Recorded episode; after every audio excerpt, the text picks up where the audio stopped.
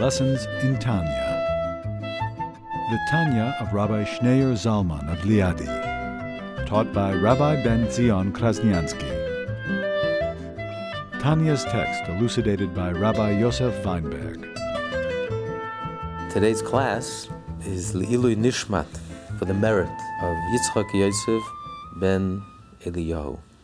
All the learning today is the merit of that soul. We're middle of chapter 37, page 490. Until now, the Alter Rebbe explained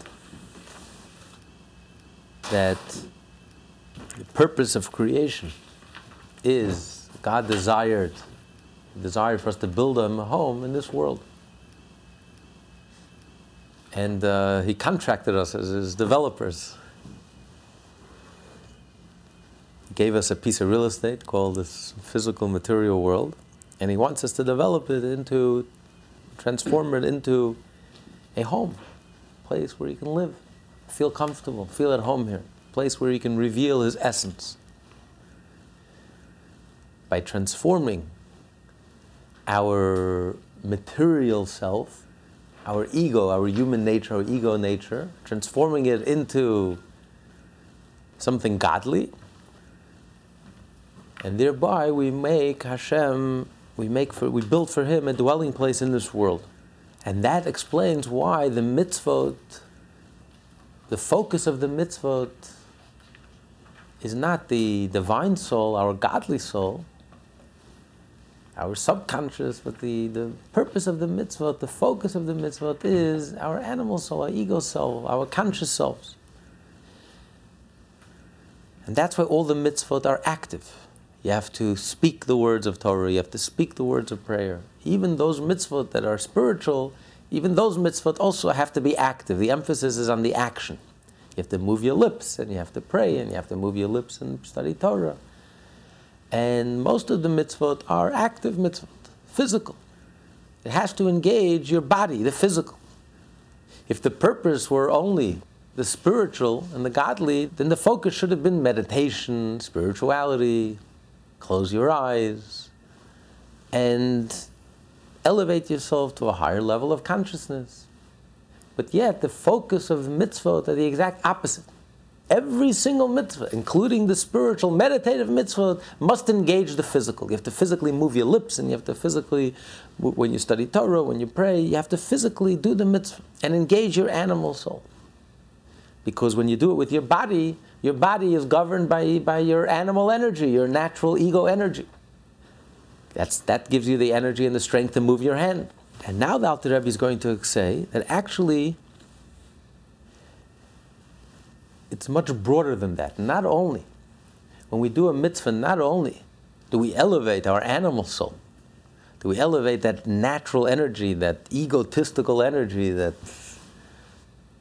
vibrant, dynamic, human, animal energy, but in addition, we also elevate the world around us. Because where do we get this energy from? What feeds and what nourishes our animal soul, our ego self, our natural soul? That thrill seeking, passion seeking, that desire for self preservation, that natural self that we call life. What nourishes and what nurtures this energy? It's the food around us, it's the world around us. You won't, if you don't eat, you don't have strength. Body soul connection grows weak. So when you do a mitzvah, when you do a mitzvah and you engage your, your, your limbs, the limbs in your body, which are moved by the energy, the life force that moves your limbs, which is your animal self, your natural self, your ego soul. What nourishes the ego soul? It's all the food that you ate. And it's everything that was involved in giving you that life support system. So when you do a mitzvah, when you take that energy and you move your hand and do a mitzvah, you, do, you move your arm and, and do a mitzvah, or you move your lips and say the words of prayer or say the words of Torah, not only are you elevating your limbs and your organs and your lips and your body and your animal soul, but you're also elevating everything that went into feeding and nourishing your animal soul, all the food and everything that sustains you also becomes elevated in the process. Because they're all a means to the end. That's what made it possible for you to do the mitzvah. So anything that made it possible for you to, for you to do the mitzvah in turn becomes part of the mitzvah, becomes part of the divine, becomes connected to the divine, becomes elevated to the divine, and transformed from something mundane, from something material, from something ordinary, from something everyday. Suddenly that becomes transformed into something godly. That's why our table is compared to an altar. When you eat at home and you're eating, and you're eating kosher, and you're making a blessing, and then you take that energy, that food gives you energy, you feel alive, you feel vibrant, you eat well, you eat healthy, and you feel strong and energized, and you take that energy, and with that energy you pray, and you pour your energy into the prayer. You pour all the might, everything that you have, you pour into that prayer. And then when you study Torah, again, you study Torah with, with everything that you have and everything that enabled you to concentrate on the Torah. And then you move your lips and say the words of Torah. And then you go ahead and you fulfill the 613 mitzvot. So all that food and everything that went into nourishing you and nurturing you in turn become transformed into something godly, into something divine. So the effect that we have through doing that single mitzvah not only affects us ourselves, our person, but also affects the world around us. That's the impact that we have on the world around us, the world that's outside of us. But without, without that, without that, without that experience, we would never be able to go ahead and do the mitzvah. Okay, uh, in the middle of page 490. An additional virtue in mitzvah involving action, aside from their function in elevating one's animal soul mentioned above. The vitalizing soul's energy, clothed in the utterance of letters of one speech in Torah study, prayer, or the like, or the energy clothed in the performance of a mitzvah involving action, derives its entire growth and vitality from the blood, which is of Klipa Noga itself meaning all the food and drink that one has eaten and drunk, and which have become blood, these were under the dominion of Kalipa Noga, and drew their vitality from it. Now that a person performs a mitzvah with the energy derived from his food and drink, this klipa is transformed from evil to good, and is absolved into holiness by means of the energy of the animal soul that grows from it, which has now closed itself in these letters of Torah and prayer, or in the performance of this mitzvah, which actually constitute the unveiled expression of the inner aspect of Hashem's will. For their vitality, the vitality expended in performing mitzvah, is also absorbed, like the mitzvah themselves, into the blessed Ein Sof light, which is his will as expressed in mitzvah. And with their vitality, the en- energy of the animal soul is likewise elevated and absorbed into the Ein Sof light, and since the energy necessary for performing the mitzvah was supplied by food and drink, the vitality of the food and drink is likewise absorbed in the Sof light, together with the mitzvah whose performance is made possible. Thereby all of Klipa Noga, which constitutes the vitality of the physical and corporeal world as a whole, will ascend as well. When will this come about? Every Jew that's alive was a portion, a different part of this world. This world is divided. God assigned each and every Jew as a portion of this world. That it's their mission and it's their responsibility to elevate that portion. No one else could touch that, that portion. That's why the Torah says, don't be jealous of another person. No one can take away a penny that belongs to you. Don't be threatened by competition. But he opened the store, he's taking away my livelihood. It's impossible. Because the money that belongs to you, you're the only you're the only one who can elevate that money. This portion that belongs to you, no one else can touch. It's a soul thing, it's a soul matter. The portion of this world that belongs to you, you're the only one that can touch it. Certain souls have huge portions. They're billionaires. God gives them a huge portion. They have to interact with thousands of people. They can have an influence and impact and a huge impact on millions of people. That's their portion of this world. Some people affect a small portion of this world, but every one of us has a portion of this world that we come in contact with our friends, our neighbors, our whatever, whoever we come in contact with. This is the portion that's allotted to us. These are the people that we have to reach. These are the experiences that we have to experience. These are the places in the world that we have to go to. How do we know which portion is allotted to us? The answer is we don't. But everything we believe, everything is divine providence. That's why God takes us around the world. You think that you, you ended up here for this reason, for that reason, for that technical reason, that mechanical reason. No. You end up wherever you need to be. Even when you get lost, you think you, you think you're just lost. You're not lost. You needed to be here. Your soul had to travel in this place because this is your portion that you have to elevate by walking through and by doing what you're doing, you have to elevate this portion. So when your livelihood, your career leads you sometimes to the strangest places. Why does this person end up doing this and this one ends up doing this? And sometimes you move to this place. You don't know a tzaddik, a holy Jew, knows. He has clear vision, he has clarity, he knows exactly where his soul needs to be. Or when the tzaddik tells you, you go here, you know your soul has to be there. But other than that, Hashem runs this world. God already runs this world in mysterious ways, and divine providence, He, we end up being wherever we need to be. And we end up engaging in whatever career we end up being because that's our portion of this world that we have to elevate and no one can touch your portion. Your soul is the only one that has the ability to elevate this portion. So each and every Jew is an ambassador. And God divided the world.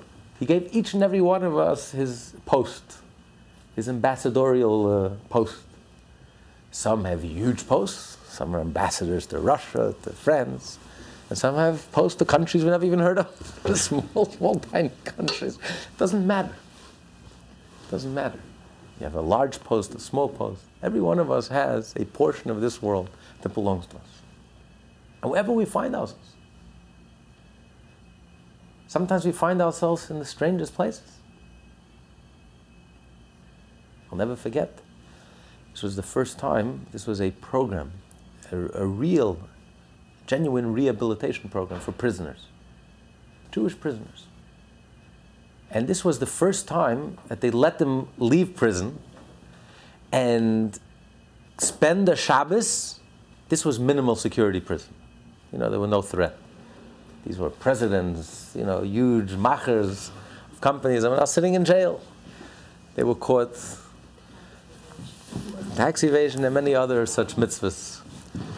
And uh,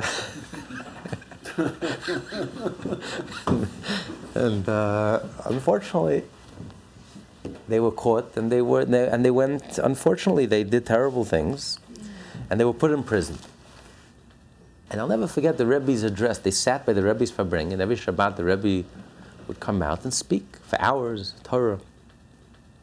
And the Rebbe spoke to them, and he says, "You know, everything is divine providence." he didn't go into the fact why they're in prison. They didn't go in prison because they were saintly, or they were holy, or they were righteous. This wasn't the Alter Rebbe sitting in prison. They sat in prison because they were good for nothings and they did some terrible things. Acknowledge, fine.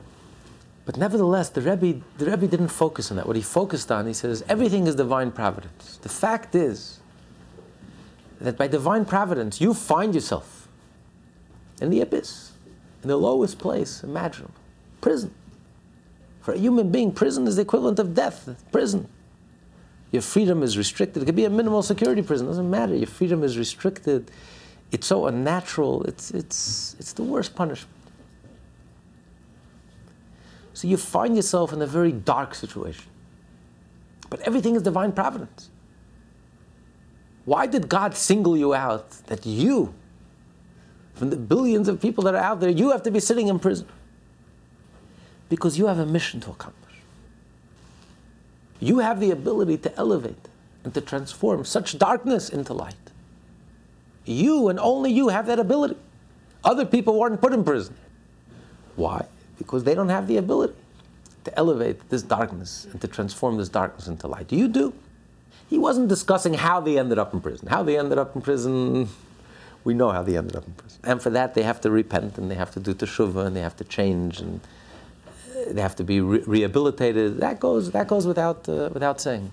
But what he was discussing is let's forget for a moment how technically they ended up in prison. But if their souls had no connection to this place, they would never end up here. The fact that they ended up here, there's divine providence. It means their souls has an inherent connection. This is part of their portion in this world that they have to elevate. This is their ambassadorial post. They were given the toughest assignment to elevate the darkest place in this world, the pit. Literally and figuratively. And that means that they have special strengths. Because God would not give a person something they can't handle. It means they have special strength to be able to elevate the darkest places, the darkest human experience. So that's an extreme example, but every one of us has, we have our ambassadorial position. We didn't choose it. We don't choose it. That's not our choice. Before we're born, it's already decided who's going to be rich and who's going to be poor. That's not something that we create. We don't choose who to be born to, which family to be born to. We don't choose that. That's, that's already decided. That's our soul has a destiny. Your soul is connected to this portion of this world, and another soul is connected to another portion. No one could exchange places. You can't take a portion that doesn't belong to you. That's why you can't take away a penny, one single penny that's coming to another person. So every one of us has our portion that we, and only we, have the ability to elevate and to transform this portion of the world. And by all of us, each and every one of us fulfilling our individual mission and elevating our portion, the entire world, all six billion people have been divided. And every Jew has a portion of this world that they have to influence, they have to contact, connect, elevate, transform. So when you study Torah and you do mitzvah, when you take your portion of this world, and everything that nourishes you and feeds you and strengthens you and gives you strength, human strength, physical strength, and you take that physical energy and you take that physical strength and you physically do the mitzvah, you are elevating your portion of the world.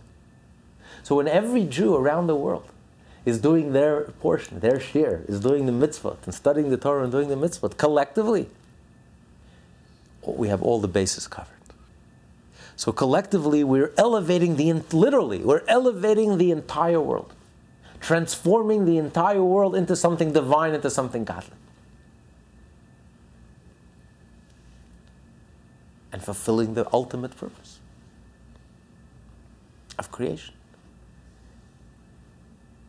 That is how we bring Mashiach. This is an activist program. We don't wait for Mashiach passively and just pray and wait for Mashiach to come. We actively prepare the world and actively change the world and actively make this world into a Mashiach world. How do you make this world into a Mashiach world? Through Torah mitzvah. Every time you do a mitzvah, every time you study Torah and you engage the physical body and you engage your, your, your physical energy, your natural ego self, and you engage the whole world around you. Because it's only the world around you that supports you, your whole support system, everything that it takes, everything that supports you, that enables you, that gives you, that nourishes you and strengthens you and gives you the energy and gives you that physical strength. So you've transformed your portion of this world. And by each and every one of us elevating their portion, then collectively we end up elevating the entire world. And this world becomes a divine world, a godly world, a place, a dwelling place for God. We've taken this world, which was a desert. The Torah was given in the desert, because without the Torah, this world was a desert. A place that only snakes and scorpions could feel at home.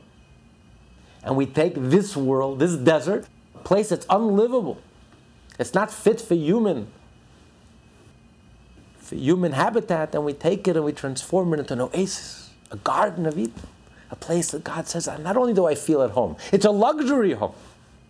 It's a beautiful home. It's a machaya. This is a home. It's beautiful. I feel so comfortable in this home. That's our mission. To take Dante's Inferno, this world which could be hell, a difficult place, a harsh place, a nasty place, where life could be brutish and nasty, when everyone is selfish, and self centered, and self absorbed. And the Jew comes into this world and transforms it into a loving place, into a godly place, a wholesome place, a divine dwelling place. Where Hashem says, I feel at home, I feel comfortable. It's nothing short of a miracle. It's a complete makeover, complete transformation. And we were empowered. At Mount Sinai, God empowered us through the Torah, through the mitzvot, to achieve this transformation. So every time we do a mitzvah, something divine is happening, something miraculous, something creative. So this gives us tremendous courage and strength to continue, to persevere. Yes, it's difficult. Yes, it's a struggle. Yes, it's tough. To consistently, 24 7, have your eye on the ball and do the right thing and live a good life, a godly life, a Jewish life, think like a Jew and speak like a Jew and act like a Jew 24 7 consistently, whether I'm in a mood or I'm not in the mood, whether I feel like it, I don't feel like it, whether I fully comprehend, I don't fully comprehend. To be consistent, and it's a struggle. And you know, we may struggle the rest of our life till, the, till that moment that Mashiach actually comes, till that moment when we'll see the rewards of all our efforts, we'll, we'll see the revelation of everything that we've accomplished. All that sacrifice. Until that moment, life is a struggle. Till our very last breath. So you may be, you may be discouraged. Who has the koiches? Who has the strength? It's constant struggle. And I'm gauging my animal soul, and my animal soul remains an animal. so what's the? What's the point? What's the purpose? But when you realize that when you study Torah and do mitzvah, something miraculous is happening, something divine. You're actually transforming this world. And you are building, you are building that home. You are changing the world. You're preparing this world. See, even though you don't feel it and you don't experience it, and you may not fully appreciate it, but just being aware, just knowing in the back of your mind, just knowing what you're accomplishing and knowing what's at stake and knowing how, how urgent and how important and how vital it is what we're accomplishing. And we're not, and we're not alone. We're all in this together. One Jew is sitting in his home and in his life and his world and doing the right thing, and knowing that at this very moment, there's another Jew down the block who's also doing the same thing. And there's another Jew at the other corner of the world who's also doing the same thing. And we're all in this together. We're all working towards one goal. It's all of us together, each one of us acting as the ambassador, as a faithful representative of Hashem and doing the right thing, all of us together collectively. And it's not only our generation, it's the previous generation, and the generation before that. So all of us together are building this beautiful, this beautiful home, this luxurious home, which is the purpose of creation. So that's enough to give you that strength and that, and that joy. Because a person can handle a struggle as long as you know why you struggle, as long as your struggle has meaning. There's nothing more, more demoralizing if what you're doing is meaningless, if it's pointless to struggle for the rest of your life. The Beinoni, which describes 99.9% of us, or potential, potential Beinoni, life is going to be a struggle for the rest of our life. So that could be pretty demoralizing. To pour all this effort, to pour all this energy, and you know that you'll never really be whole inside. There'll always be a conflict and you pour so much energy in engaging your animal soul because all the mitzvot have to engage your body and your animal soul. And you know, your animal soul, at the best, will hardly be moved, will never truly change because we don't have the capacity to change, to reach our animal soul on the subconscious level, only on a very superficial level. So to pour all this energy on our bodies and our physical and our natural self, when we can't really affect a real change. It's like you know you're going to teach a student for the rest of your life, and you know that student will always be a D, a C, C minus student. It's very discouraging. what am I accomplishing? What's the point? I'm never. It's never. I'm never going to shine. The student is never going to shine. The student will never really be transformed. So why? The, why the emphasis on the physical and the material? Why the every mitzvah has to engage the material and the ego when we can't really change our egos. So it's very disheartening and very discouraging. But then when you realize that it's only by engaging your animals and by engaging the C student and by engaging the world around you that we're building this lux- luxury home for Hashem. We're transforming the world. Something miraculous is happening. Something material is being transformed into something divine, into something godly. Even if we don't experience it, we don't sense it. But the reality is, the fact remains that every time we do a mitzvah, so not only is our soul elevated, our bodies are elevated, and our egos are elevated, and the entire world around it, our whole support system, everything that went into nourishing and nurturing us and giving us the strength is elevated in turn. That gives you all the strength you need to carry on, to continue, because you know that what you're doing has meaning. What you're doing has value. What you're doing is indispensable. And you're not alone. You're doing it in your corner, another Jew is doing it in another corner, and together, if every Jew in the world, if every Jew in the world would study Torah and do mitzvot, Mashiach would be here. If every Jew in the world did one more mitzvah, Mashiach would be here. It's so simple. So doable. All it takes. Every Jew living in the Upper East Side, 70,000 Jews, if every one of us, from the greatest to the smallest, did one more mitzvah, practically, physically, Mashiach would be here. Because the entire world will be transformed. It would revolutionize human consciousness, Mashiach would be here. Because when you do a mitzvah, you're changing the world. Mitzvah are not rituals, customs. And it's not only to connect you to Hashem. It's not only to connect your godly soul to Hashem. Mitzvah comes from the word connection. Not only is your godly soul connected to Hashem, when you do a mitzvah, your body becomes connected to Hashem. Your ego becomes connected to Hashem. Your whole support system, your portion of the world that's allotted to you becomes connected to Hashem. So the whole world becomes transformed. So we bring Mashiach. Each and every Jew has a spark of Mashiach. Talmud says that there was a person who had a dream. He saw a shooting star in his dream. So he was told, the interpretation was that Mashiach is compared to a star. It says, Dorach Koichav Miyakov, there'll be a star that will come out of yeah, Jacob. And uh, he, will, he will be the savior. He's going to save the Jewish people and in turn usher in the Messianic era for the whole entire world. And then there's another place in the Talmud where someone had a dream and he saw a star, and he said that it means, signifies that you started up with a Jew. Because every Jew is compared to a star. So how do you reconcile these two Talmuds? Does the star refer to Mashiach or does the star refer to each and every Jew? The answer is they're both right. Because each and every Jew has a spark of Mashiach inside him.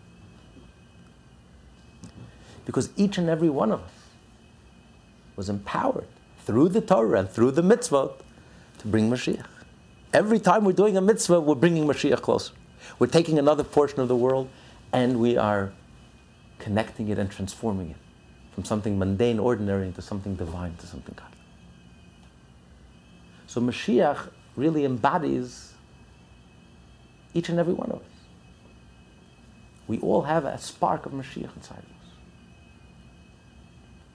And that is the theme and the purpose of our life, the theme and the purpose of Torah mitzvot. There's one single theme. There's one agenda. It hasn't changed since Sinai. One single theme to a Jew's life. And that is to bring Mashiach, to transform this world into a luxury dwelling place, luxurious dwelling place for God. The Garden of Eden. Transform this desert into a beautiful oasis. That's the theme, that's the purpose of creation. In the beginning, there was darkness, and then there was light. That's the theme of creation. The very first thing the Torah tells us is that God said there should be light. Why is that the very first thing that the Torah tells us? Because that is our mission statement. That is the purpose of creation. What is the purpose of creation? To transform the darkness into light, to call forth the light from the darkness. How do we do this? Through the Torah and through the mitzvah. Every time you're doing a mitzvah, you're taking darkness, you're taking your ego, you're taking your body, your physical, your natural self, that's disconnected from godliness, that's, un, that's mundane, that's ordinary, that's secular, and you're transforming it into something divine, to something God. Transforming it into light. On top of page 492. When the whole neshama, the divine soul in all of Israel, which is divided into 600,000 particular offshoots, the standard figure for the members of the Jewish nation, all individual souls being further subdivisions of these 600,000 general souls, as will be explained further, will fulfill each individual soul thereof, the 613 mitzvot of the Torah. When they will refrain from transgressing the 365 prohibitions to restrain the 365 blood vessels of the animal soul in the body, so that they do not draw, nurture, or receive vitality by means of such transgression from any one of the three completely unclean klipot from which are derived the 365 biblical prohibitions and the rabbinical prohibitions, their offshoots.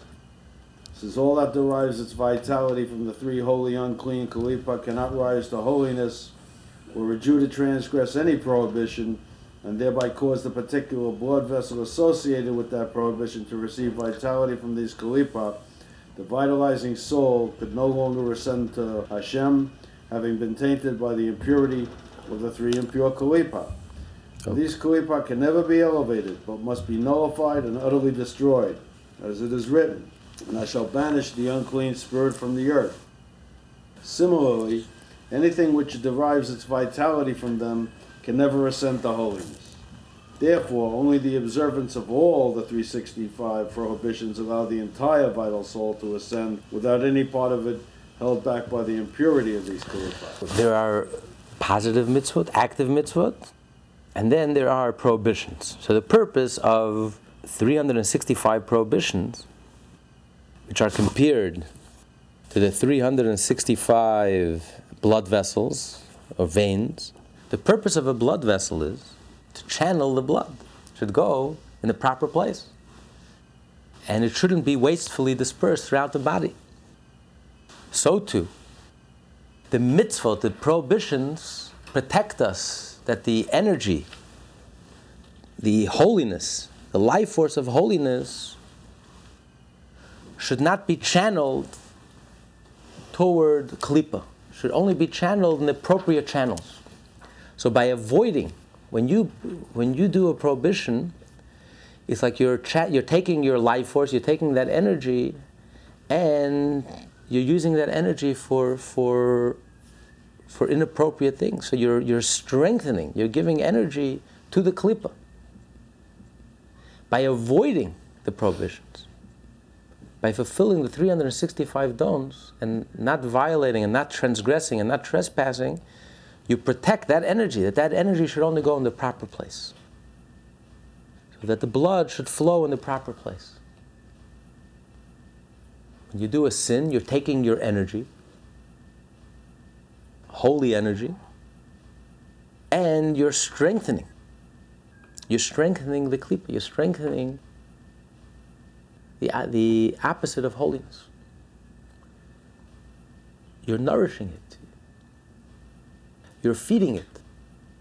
Because the klipa is compared to a, a like a bloodsucker. It has no life of its own the, the worm, the bloodsucker, has to suck your energy. If it sucks your blood, then you give it energy and vitality. If it doesn't feed off you, it has no energy, it has no vitality.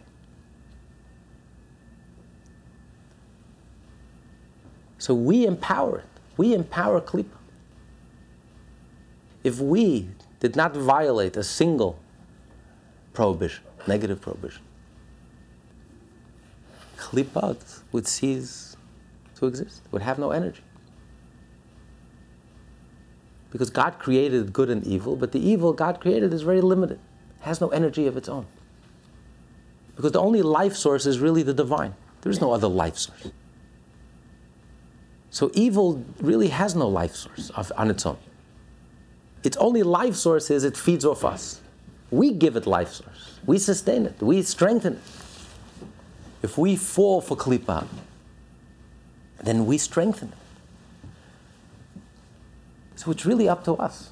And that's why, that's why there's such a, um, an attempt, why it's so important for the klipa to get us to sin. Because we are the only ones who can feed klipa. If we ignore it and we don't pay attention to it and we don't nourish it, it would cease to exist. It has no power on its own. It's a leech. It has no power of its own. It just sucks your energy, sucks your lifeblood, and sucks your life force out of you. So when you take that blood, instead of the blood being channeled in the proper, in the proper place that could receive it, instead that energy is wasted. So we all have energy because all energy comes from Hashem. There is no other energy. There is no other source of life.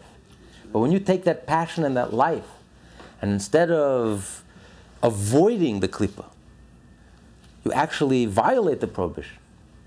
So then your, your blood, you're using your blood, you're using your life force, and you're sustaining and nourishing the klipa. Now it's interesting, when Hashem created the world, is that when klipa wins, it's actually its own downfall. Just like the bloodsucker. When the bloodsucker successfully succeeds and sucks your blood, what happens to the bloodsucker at the end? It dies. It dies. What happens to the leech? It dies.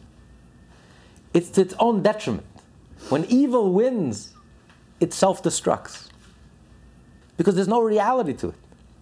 So it's when evil is successful, it self destructs. It becomes so arrogant, it just self destructs. Look what happened to communism. When it, when it was at the height of its success, it just collapsed. Because there's no reality to it. The only reality is godliness. There is no other reality. There is no other life force. There is no other life. Energy, life, all comes from one source That's right. the divine. That's right.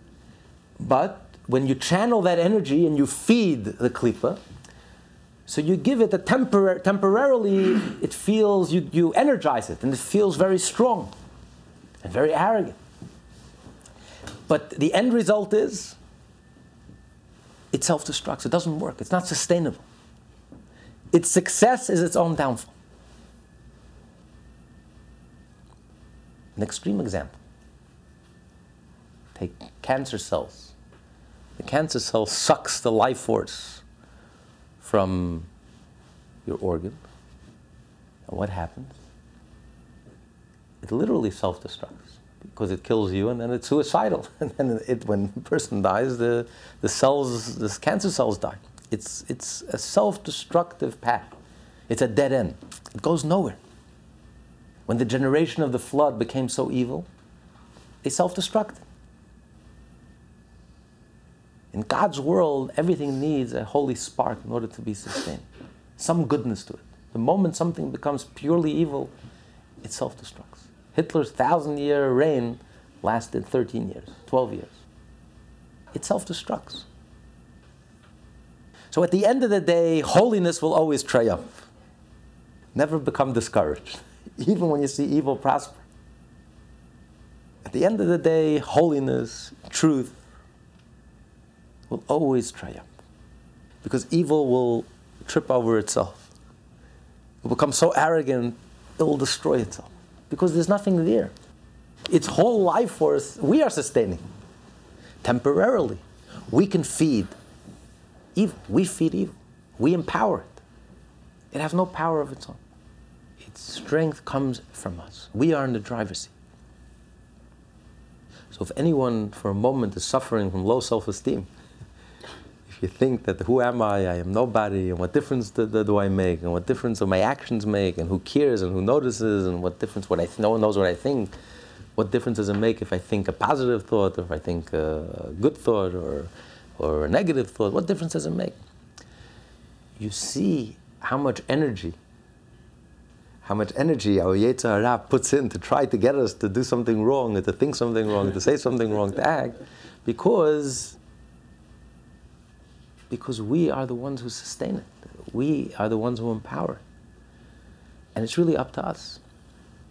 So the purpose of, of fulfilling the prohibitions, the 365 prohibitions, it's compared to the, it corresponds to 365 blood vessels. And the purpose of the blood vessels is to channel the blood, it should go in the proper organ. And God forbid there shouldn't be any leak, shouldn't be, the blood should not, God forbid, flow out, which can lead to, to, to weakness and can lead to death, God forbid.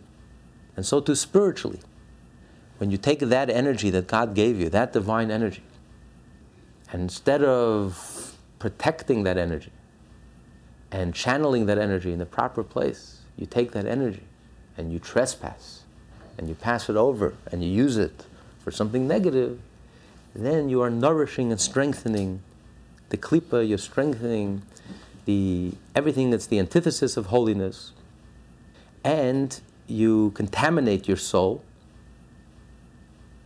and then your soul cannot be elevated. When you do a sin, when you take your body and you take your animal soul and you take your ego, and with that energy you commit a sin, then that sin cannot be elevated.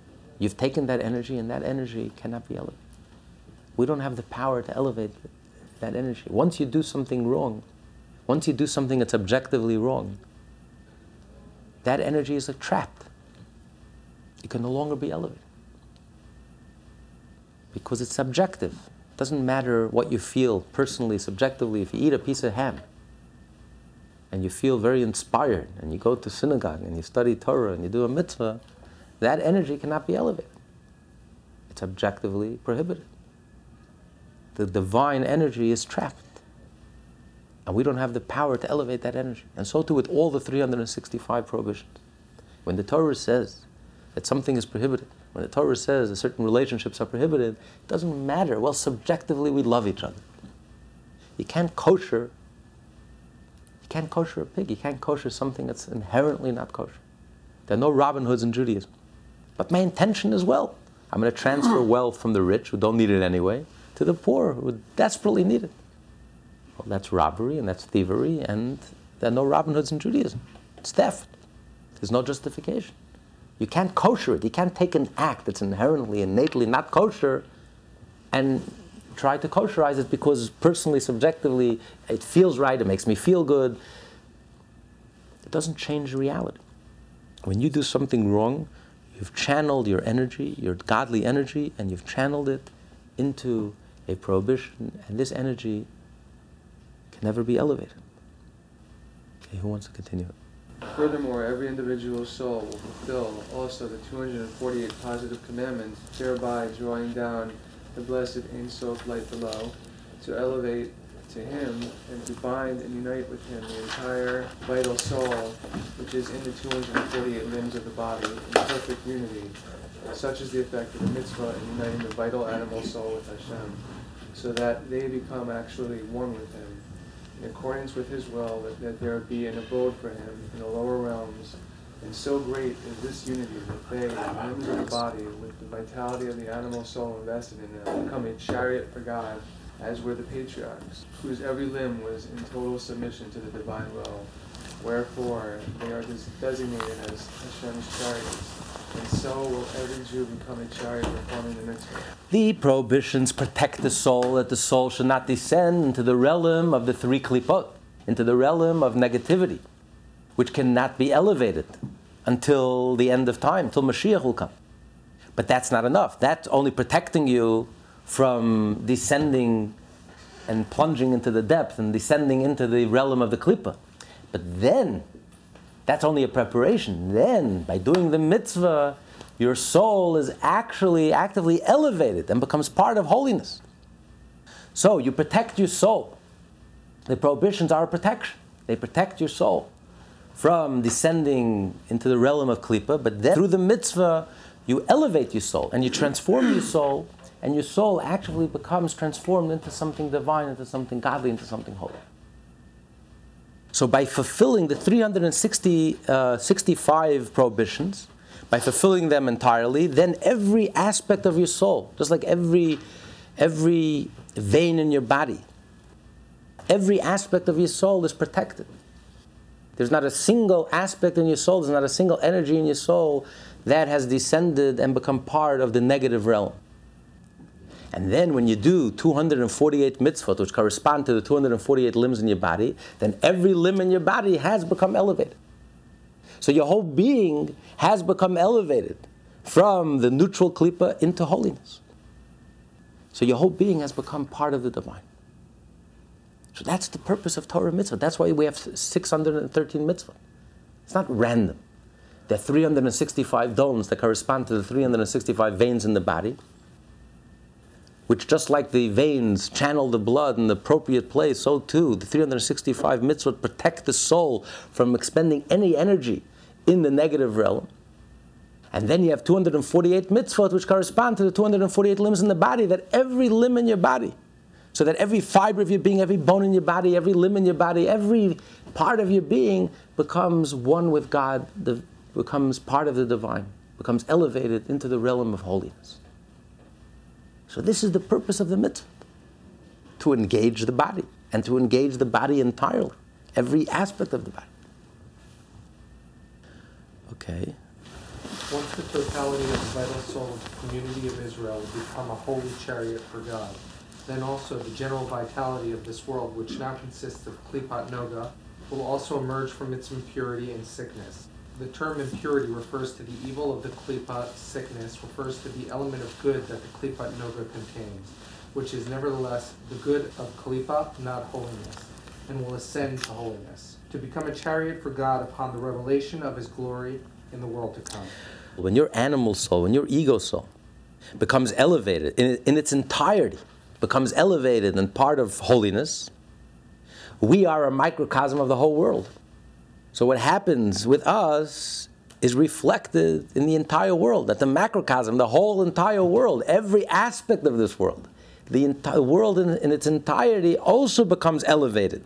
That the klipa, the neutral klipa, which is a combination of good and evil, so the evil becomes completely discarded, but the good that was trapped, that was sick, when you say someone is sick, it means there's potential for health it just happens to be that you've fallen ill.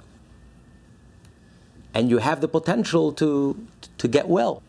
So the klipa has potential. The klipa, before it's elevated into holiness, the holy spark that's in the klipa, that the potential to be elevated, the part that's kosher, has the potential to be elevated. But before it's elevated, it's like sick. It's not healthy, it's not vibrant, it's not truly alive, it's not truly connected but it has the potential to be connected. So by studying Torah and doing mitzvot and connecting every part of your soul, so that's reflected that the, the kosher part of this world also becomes elevated. The holy parts, the spark becomes elevated into holiness, becomes transformed into holiness. So this entire world becomes transformed into something holy. The impurity is discarded, and the spark, the potential for holiness, is fully revealed and fully realized. So this entire world becomes holy and godly and divine. That the entire world becomes a chariot for God. Because it's the world that enables us. The world is our support system. It's the world that enables us to do the mitzvah. And it would be impossible to do the mitzvah without that support system. So the entire world, everything that went into the mitzvah, everything that helped us prepare to do the mitzvah, everything that gives us the strength, everything that allows us to live and to thrive and to flourish. Our portion of the world and the entire world becomes elevated and becomes part of godliness, becomes a chariot to God. It's a tool. Because without this tool, without the chariot, you couldn't get to where you had to get. So without the physical, you would not be able to do the mitzvah. You wouldn't be able to fulfill God's will. Without our support system, without the whole entire world that we live in, we would never be able to do the mitzvah. So the entire world becomes a chariot to God. becomes an indispensable tool. And without this tool, we would never be able to do the mitzvah. So it becomes part of the divine will, becomes part of the mitzvah, and therefore it becomes divine and holy. Okay, continue. Then all flesh will behold godliness together, and he will appear over them with majestic beauty of his power, and the glory of God will fill the whole world. Israel will see eye to eye. The human eye will see the truth of godliness just as the supernal eye sees it, just as they saw it at the giving of the Torah. Of which it is written, You showed yourself so that it be known that God is the Lord. Literally, the four letter divine name is Elohim. In other words, despite the concealment of the four letter divine name, which denotes God's limitless power by the name Elohim, which signifies God's self limitation, it is the former that still pervades all existence. There is So- nothing else besides him. But whereas the revelation at Sinai lasted only a short time, the revelation in the future will be permanent. So Elohim represents the name, the divine name with which God created the world of nature. Bereshit bara Elohim. And presently the name Elohim conceals and hides the divine energy within. We don't sense the divine. The world is, is material. This material world is the antithesis of everything that's godly. It's completely disconnected. Not only doesn't it point its finger, doesn't show us and point, it, point the way to godliness, on the contrary. It's a very egotistical world. But during the giving of the Torah, the Jewish people saw and experience. Ki Hashem Hu Elokim. They felt the divine energy in Elokim. They sensed the divine in the name Elokim. There was no longer any concealment. Godliness was completely revealed. Within Elokim, they sensed God. They opened their eyes and they realized that everything is divine. There's no other reality but God. But that was just a temporary revelation, a taste of the future. And God gave us the program how we can we can achieve this permanently at Mount Sinai through the Torah. That was the revelation of the Torah. God gave us the Torah and the mitzvah through the Torah, through the Jewish people studying Torah and doing mitzvah. That's how we're able to permanently achieve this revelation. When godliness will be completely revealed. When the entire world, not only the Jew, but the entire world will see God. All six billion people. When, when you walk down the streets, you'll sense godliness. The world itself will be permeated with godliness. You'll sense the divine. How does this come about? Through our Torah mitzvah. Every time we do a mitzvah, we transform another piece of this world into, into something divine. We change the very substance of this world. We take something materialistic, something egotistical and materialistic that's completely disconnected and cut off from God, and we transform it into something divine, into the divine will. It becomes part of the mitzvah, part of the divine, an indispensable part, a chariot to God. We don't feel it now, we don't sense it now. Mashiach will come, then all of it will be revealed. Godliness will be revealed. We'll feel, we'll sense how this world is a divine place, a garden of Eden, an oasis, a luxurious home for God, where God is completely manifest, completely revealed, his very essence feels at home in this world, completely manifest, completely revealed, no concealment, no hiding. But this comes as a result of our Torah and our mitzvah. And what happens at that moment, at that moment when Mashiach comes, when the klipat noga, the neutral klipa, or the intermediate klipa, when the world will become elevated, when the world of nature that God created with the name Elohim, when Hashem hu Elohim, when we'll sense the divine within the Elohim, when that divine potential will be elevated as a result of our Torah mitzvah, when the Jewish people complete fulfilling the 613 mitzvah, when every limb in our body and every organ in our body and every vein, when we fulfill all 613 mitzvah, And when every Jew in the world fulfills all 613 mitzvahs, thereby elevating every, every part of our soul, when there isn't a single part of our soul that's disconnected, and every part of our soul is completely connected with the divine. And in turn, every portion of this world becomes completely connected with the divine.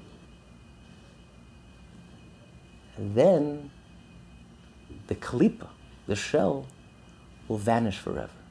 When klipat noga, when the intermediate, when the portion of this world that's kosher, that's permissible, becomes elevated and becomes holy, becomes part of the mitzvah, then the realm of the three klipot, which are absolutely evil and absolutely negative, will cease to exist.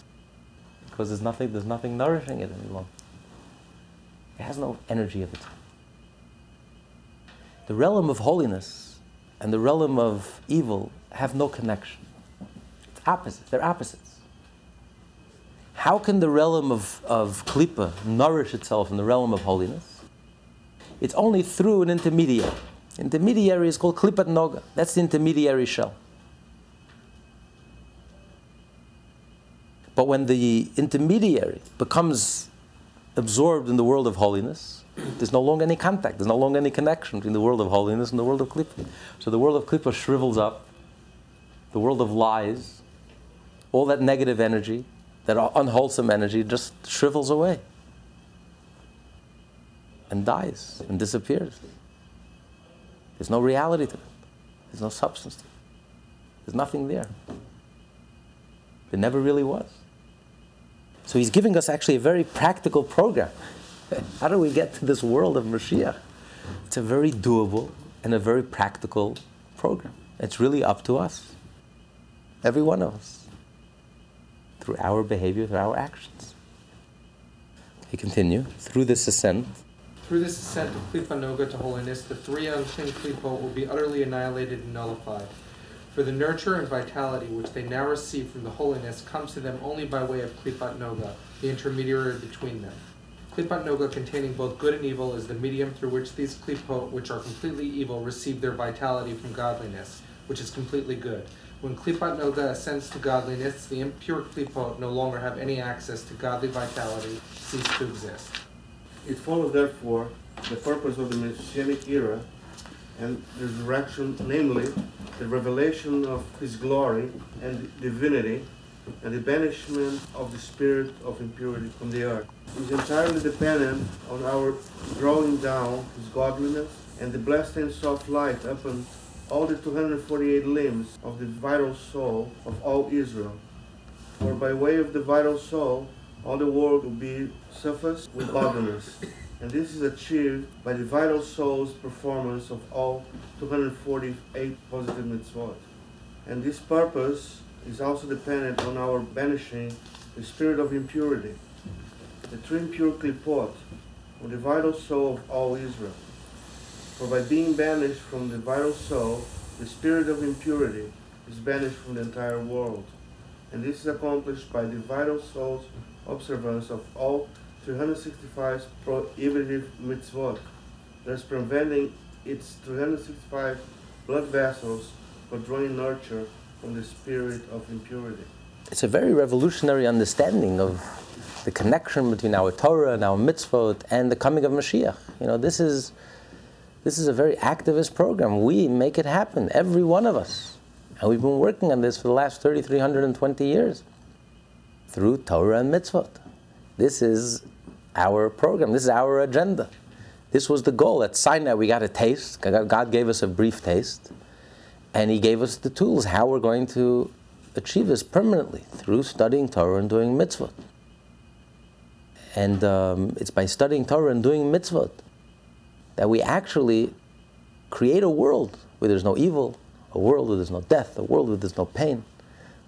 We actually make it happen because by elevating the intermediary by severing the contact between klipa, between lies, arrogance, and holiness, by elevating that neutral ground, that neutral arena, which is our arena of operation, which is everything that's kosher, everything that's permissible. But it depends on us how we engage in it and what we do with it. We take the energy that we have and we utilize it for Torah and for mitzvot, then we elevate that portion of the world by elevating ourselves, our entire selves, and elevating the portion that was allotted to us and our entire portion, then we sever the contact between holiness and its opposite. Then, then the opposite has no has nothing to nourish on, has nothing to nash on. It shrivels away and it dies. And then this world becomes a godly place.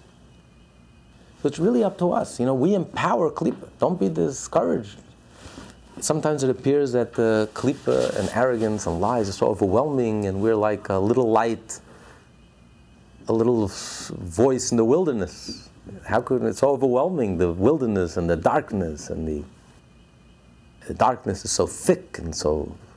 How do we overcome it? Baal Shem when he was a child, he lost his father he lost both of his parents. His father told him on his deathbed, Don't be afraid of anyone, just be afraid of Hashem. There's nothing to fear. Because if you're connected to Hashem, then you realize that Klipa has no power. There's only one power, there's only one reality. That's Hashem, God. There's no other reality. Klipa has no power of its own. It projects as if it's powerful, but there's nobody home, there's no, there's no one near. It's pure arrogance. It's a pure, it's a bubble, that's all it is. But it's a very scary bubble. And people are frightened. And when you become frightened and you empower it, it becomes empowered. It's really up to us. You are in the driver's seat. It's all up to you. If you choose not to be afraid, there's nothing to be afraid of. If you choose to feed it, if you fall for it, if you allow it to dominate you, and you allow it to govern your life, self-indulgence and greed, etc., and that, then you nourish it. Then you you create you create it, but there's, there's, there's, no, there's nobody home. There's nothing there, really, to you. It's you're taking that, channeling that divine energy, and you're strengthening it. It just becomes excess. We've seen it with the collapse of fascism. We've seen it with the collapse of communism. Now we're seeing it with the collapse of excessive, not healthy capitalism, but excessive greed and lies and theft, etc., and you see the total breakdown. Because it, it, it reaches a point where it just self destructs, it doesn't work. Because it's not real.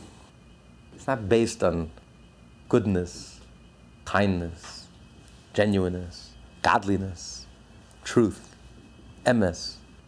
When something becomes so, such a bluff and so exaggerated, it just, it just collapses on its own. But temporarily, you have the power to feed it. And you have the power to stop feeding it. By fulfilling the 365 prohibitions. Not thinking something that's wrong, and not speaking something that's wrong, and not doing anything wrong, but following the Jewish way of life and doing the right thing. And by actively doing the mitzvah, then you elevate your ego, your natural soul becomes entirely elevated to holiness, to godliness. And the klipa, the uh, klipa, you severed the connection between the, anim, the, the negative and the positive. There's no intermediary. The intermediary has been absorbed in holiness. So then the negative just shrivels up and dies and disappears. And that's Mashiach. Mashiach will come. Hashem will remove the negative. The negative will be removed.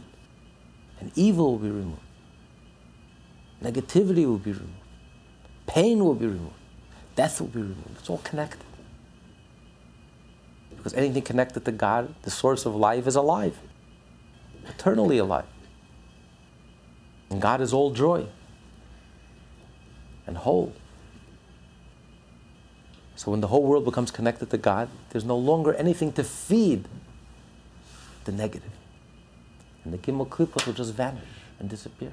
So just knowing that, knowing what's at stake, knowing how vital and how urgent and how pressing it is that each and every one of us, 24 7, on a daily basis, do the right thing at all times and at all places.